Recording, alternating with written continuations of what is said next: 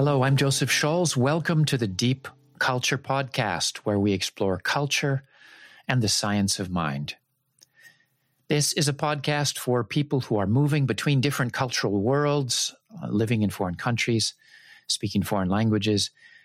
And we talk about intercultural experiences, and we also dig into the science and the psychology of culture and mind. This is episode two. I'm here with Yvonne Vanderpoel. Hi, Yvonne. Hi, Joseph. Great to have you here. We're going to be co hosting this first season of the Deep Culture podcast, and I'm thrilled to have you with me. You are in the Netherlands now? I'm in the Netherlands, and it's also great to be part of this process and the podcasting series. And I'm speaking to you from California. Of course, I am based in Tokyo, but I'm with family here. It's not a good time to travel during this pandemic, but we're making do. I am so happy to be doing this podcast with you. Uh, you know, I love the intercultural work that we both do, and I'm fascinated by the questions of culture and mind that we're going to be talking about. And I'm just thrilled to get to share this podcast experience with you. How are you feeling about this podcast? Well, actually, it's the first time that I'm recording podcasts in this series. And uh, when you came up with the idea, I was like, okay, podcasts. Never thought about recording it, you know, in our own projects. But I enjoy the experience and um, and look forward to do this actually and, and create. Well, it's a process of creativity.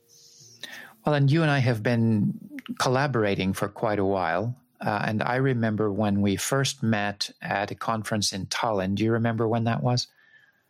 Yeah, it was back in uh, 2013. I actually looked up the title of the workshop that I gave, which you came to, and which was the first time that we met. And the title was. Did you? Yeah. so this is so this is the title. this is the title of the workshop that you signed up for. Cultural Neuroscience and the International Brain New Paradigms for Intercultural Educators, Trainers, and Researchers. Wow. that's that's a heavy that's a heavy title. Did I sign up for that? for a, for a whole day to talk about that. Um, do you? What was your impression? Why did you sign up for something like that?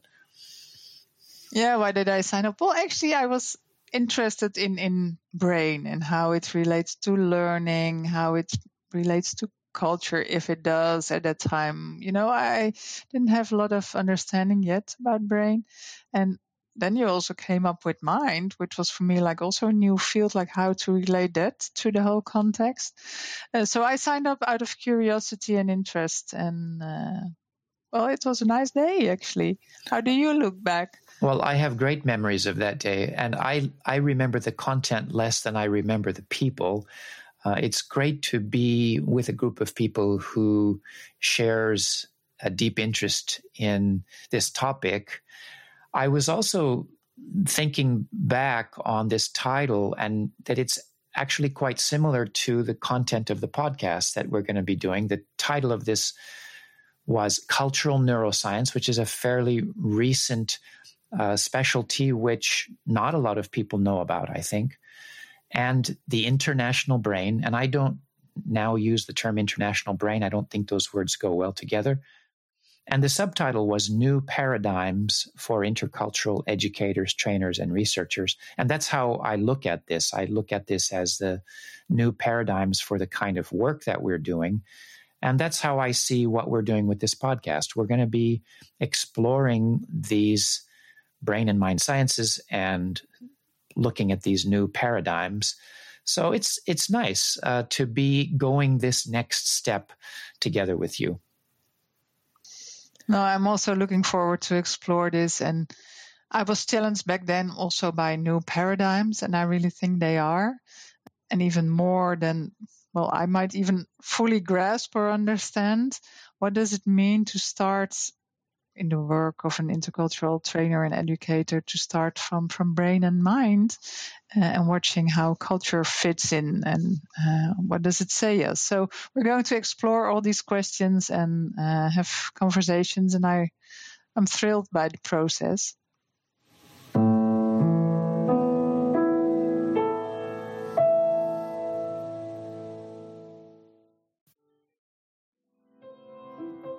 Today's episode has three parts. So, what is an intercultural trainer or educator?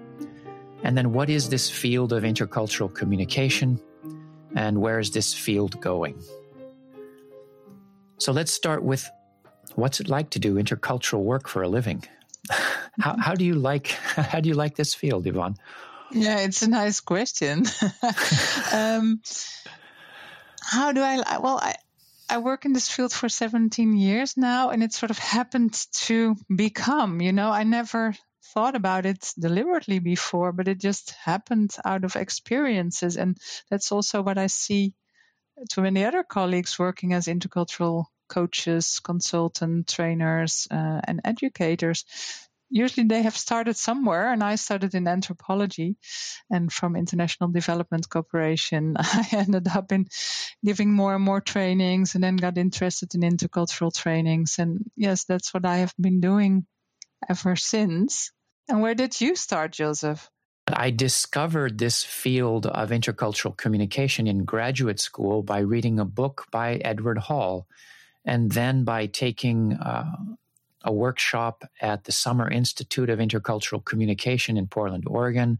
I discovered the work of Milton Bennett, and I got so excited to discover that there were people out there thinking about and researching uh, all of these intercultural experiences that I'd been having. And my work is a bit different from yours. I think I work more in university education. I do work in some in business, but you're working more in business and you've been working it with Dutch diplomats recently as well, right? Yes, exactly. See, my background, I have worked mainly with, with non-governmental organizations and also with governmental organizations and less in business, but always internationally. And uh, most recently, I also work with diplomats and even travel to embassies of the Netherlands across the globe, uh, where you have those multicultural teams. Um, and and of course, you know those teams, and they can outperform homogeneous teams. But you know how to use the diversity and find the surplus value, uh, and also well avoid the misunderstandings that you can have, even though you work together as a team. So I find it interesting to work in those team settings, but also I do many other things. And especially now with the pandemic, it's all online. And we also have challenges in online collaboration uh, interculturally. So that's like a new, well, branch on the tree. And what about you? What are the things you usually do and what's the new uh, stuff? I do work with businesses, but most of my work is in the university setting. And I work a lot with students who are going abroad, who are studying abroad, and also with people who are learning a foreign language. I came into this field originally through learning a foreign language, living in Mexico, running a language school there, being a language teacher in Japan as well. And I'm particularly interested in the way that learning a foreign language also involves exploring another cultural world or other cultural worlds. Yeah, it's really intriguing, Joseph, that you say all this. I'm listening attentively. And what I enjoy in your work is also that you combine culture and language and you combine it in such, well, an eloquent way, I must say. Um, it's interesting that in many languages you have words that are not translatable, but it's also, it's not only grammar what you say, it's also worlds of meaning and, and it, it touches upon culture. And there's this uh, there's this contradiction because people say, well, language and culture are very closely related. At the same time, linguistics and anthropology are very different fields. And so it's not always easy to bring those two things together. But that's one of my areas of particular interest. I think that we can divide intercultural work as a profession into three broad areas. One is education, uh, international education, language teaching, study abroad. Then there's business, so that international companies, for example, who have diverse teams, like the work the work that you're doing, I sometimes have done work with expatriates who are going to be managing in a foreign country, and they need to learn um, cultural competencies for working in that country. And then, of course, there there's academia, there's research. I do some research as well, particularly in the area of intercultural adaptation and the psychology of experiencing a new culture. So it's a, uh, it's a pretty wide field. What do you like and not like? What are the, the what should we call these? The, the joys and the frustrations of working in this field for you? Yeah, or the joy and the challenges. yeah, let's. yeah, we're not supposed to not supposed to call them frustrations. Yeah, exactly.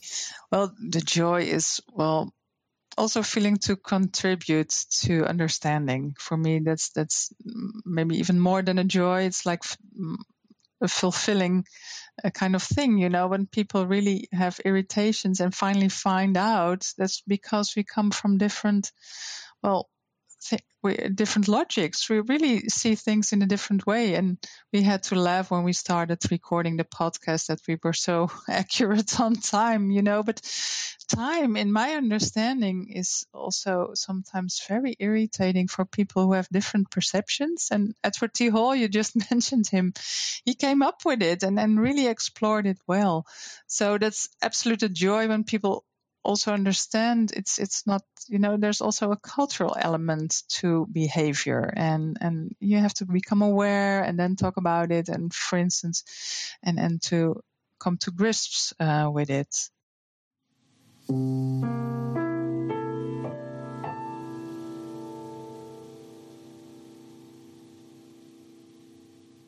I really like the aha moments when oh, yes. you discover these parts of yourself that you were never aware of. And w- whenever you go into a foreign environment or you're learning uh, a foreign language or spending time in a foreign country, it's not just that you're learning new things about the foreign place or this new place or this exotic place. You're learning things about yourself. And I'm always fascinated by how people experience this kind of this this insight that you get into yourself from these foreign experiences. And that's, of course, one of the things that Edward Hall focused on the, the psychology of these intercultural experiences. So, those are some of the things I love, but are there challenges in this work for you, Yvonne? Oh, yes, of course, there are challenges. And just what you say, it's also about insight in yourself and, and for instance, also in biases and, well, many things. Um, and not everybody likes to go there. so that's a challenge. And, and some people also think, ju- just give me the do's and don'ts. And, and to go beyond that point, take people on a journey. And also it, it's about discovering and learning and well, it can be challenging, uh, especially when people are sent to training courses and it's obligatory uh, to work with them. But over time, my um, experience is that usually you can reach something, uh, but that can be challenging actually. Well, when you were talking about these do's and don'ts, so you're referring, for example, to someone, so to an organization that says, well, we're going to have people working in country X. So please give them a four hour training on what they should and shouldn't do or uh, you know exactly. so their ex- so their expectations about intercultural work are very superficial they're thinking about intercultural ability just in terms of something like etiquette is that right exactly and in your the case you were living in Japan and you've been living there for well quite a while. And people think that in a half day in an afternoon you know we have the do's and don'ts on how to work in Japan. And well by telling and living there you know you're learning each day you know. So that's the contrast. I had a recently had I had an an executive who was starting to work in Japan he was from Germany. And I asked him, Well, how has it been going since you've started working here? And he said, Oh, everything is fine. I'm having no problems at all. And I said, Well, that's really great. He said, Well, there is just one tiny thing. You know, when I, at a meeting, when I ask people, Do you have any questions? They say nothing and no questions. And then the meeting is over. And then at the end of the meeting, people come up to me and they start to ask me questions. So, what should I do? and this is really so typical that something which seems so small, like do you ask a question or not, is really the tip of the iceberg. If you're just looking at this in terms of, of behavior, of etiquette, you're just scratching the surface.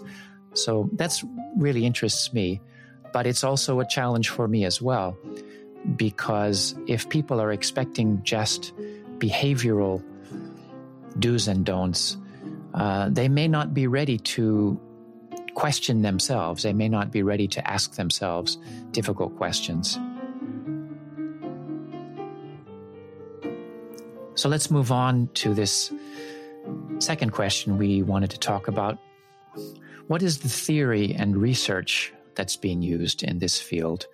I have students, for example, who tell me, you know, I never knew there was such a field as intercultural communication.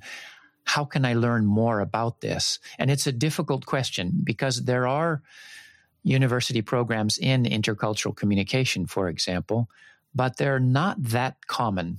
So the question, what do you have to study in order to learn more deeply about this field, is really not an easy question to answer so, one place to start this question is how you got into this field and, and how you learned the deeper side of these issues. You, you, you have a background in anthropology, right? Yes, I have a background in anthropology, and yet at that time, well, I'm not sure if it had was related to that time, but we just didn't explicitly work on intercultural communication. It was only later, actually, that I discovered, for instance, Hofstede's work, his landmark studies on cultural dimensions. And from one thing came the other. So then usually you bump into like some other, well, names, larger names uh, and, and works. Uh, and what I also found uh, important is having a network of other people working in this field, and SIETAR community has been very important for for my development. And by um, so, SIETAR, you're talking about the Society for Intercultural Education, Training, and Research. Exactly. Which is one of the main uh, academic associations or professional associations related to intercultural work. Yes. But I agree, it's not easy to know where to look. And you mentioned uh, Geert Hofstede. He's one of the big names, uh, particularly in the field of intercultural communication in business, intercultural management. Um, I came to this through discovering Edward Hall and then taking a workshop at the Summer Institute of Intercultural Communication in Portland, Oregon. But recently, there's been all of this new research coming out, but it's not from the people who are calling themselves intercultural communication specialists. And I'm thinking about research in cognitive science and social psychology and cultural neuroscience.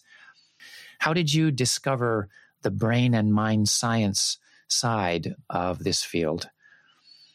Well, maybe it started with like a gut feeling and, and also linking a bit to, to neuroscience. And actually, then I bumped into the workshop you were giving and conducting at, at the Congress. And I thought, well, let's join. so here I found myself in your workshop. And that was the time that you were writing on your book, The Intercultural Mind. And well, that's also where our uh, where we got connected and, and our, our professional relationship started. So actually, um, I found it very interesting all the work that you had been doing and that you published in the Intercultural Mind. There isn't an exact starting place for people who are interested in learning about this field, but one way to think about it is if there's one book, for example, that we could recommend for someone who's interested in this, what would you say would be one book to recommend? Yeah, of course. Well, I just mentioned your book. no, I would really recommend it. Um, and besides that, what, what the book I also found very interesting was Richard Nisbett's, um, and it already starts with the title. It's the geography of thought and how Westerners and Asians think differently and why. And it, it really gives an understanding and deep level on, on mind and how cognitive processes work and how differently and, and how hard actually communication and understanding is. So I, I was actually really intrigued by this work. I loved this book, uh, The Geography of Thought. What a wonderful name. And Richard Nisbett is a specialist in understanding cognitive processes. And he is interested in how culture shapes cognition. So I've heard, for example, someone say, when a Chinese person sees a wall, an American sees a brick. And the image, of course, is of a brick wall, and we're both looking at the same thing, but our attention or is focused in a different way. We are experiencing that in a different way. Are we looking at it as an object, as a collection of bricks that is in a wall, or are we seeing the wall in, as as a whole? And this kind of subject object thinking versus more holistic thinking, this is not something that's analytic. It's not something we're thinking about. It's just the way that we're used to perceiving the world. We think of thought as just being thought, as though it's the same everywhere, especially if we are used to thinking, well, all, all human beings are the same. We all have the same brains. Uh, so you'd think that our thinking is all the same, but it's really not that simple. So I really also highly recommend that book. And I think he's a really important pioneer in this field.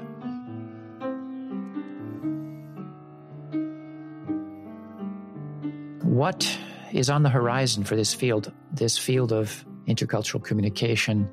We are at the beginning of the 21st century. There's a lot going on in the world. Um, how are you feeling about the intercultural field, Yvonne? We need to work cross culturally. We we need to solve our issues on, on a global scale and work across borders, and that's where intercultural communication come in. So I, I think our field is important. And yes, uh, in the way we work, uh, we need to develop and, and continue developing. And sometimes I see some developments that seem to go the way to more towards do's and don'ts. Well, actually, we have to go and turn the other way around. So I see this as a challenge. We well, we we we need to face. And what do you see? You know, you use the word interconnected. It's easier and easier to be connected and it's easier and easier to have a superficial understanding of cultural difference. But to solve big problems really requires deeper understanding. And I don't have the feeling that that deeper intercultural understanding is getting easier these days. So, this is a contradiction that we're more interconnected Yet, this is not necessarily creating deeper intercultural understanding. And that's how I see this brain and mind sciences as well related to this. That this kind of deeper understanding requires self understanding, it requires looking into our own, to our own minds and developing as human beings. So I see the brain and, and mind sciences as being really important for the field of intercultural understanding and intercultural communication. There are certainly plenty of challenges in the world. And I think we need more bridge people. Yeah, exactly. I also think that many of our listeners are these bridge people. And, and it's about also understanding that culture is deep, uh, it's complex, and it's also intense in the way you know it's not only cognitive it's also emotional you know sometimes you get upset or irritated or whatever furious maybe um, and and dealing with all these kind of things um, and learning to deal with it and and sort of transfer that to workplace and to solve complex cross-cultural issues, uh, we need bridge people definitely. One of the things I like about the work that you do, Yvonne, is that you, like me, see a connection between intercultural work and growing as a human being. Yeah, it's probably you cannot split it. It would be very well uh, schizophrenic. Um, so yes, it's it's about development, human development, and and also development in in all these contexts. Yeah, that we live and work in. I'm hoping that with this podcast we can also focus on this kind of personal side of intercultural experiences. We're not going to be just introducing, you know, brain science research. Let's try and find this balance between the the soft heart and the and the hard science.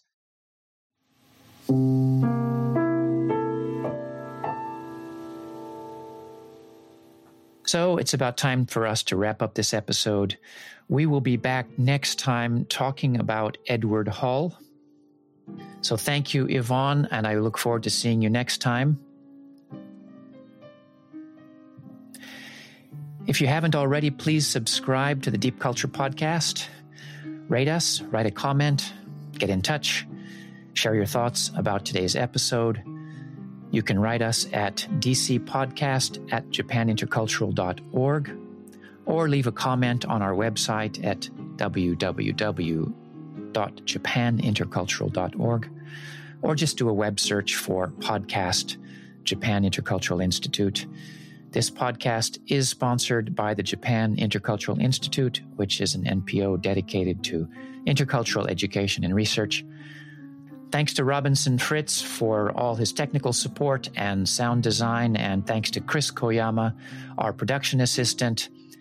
And we'll see you next time.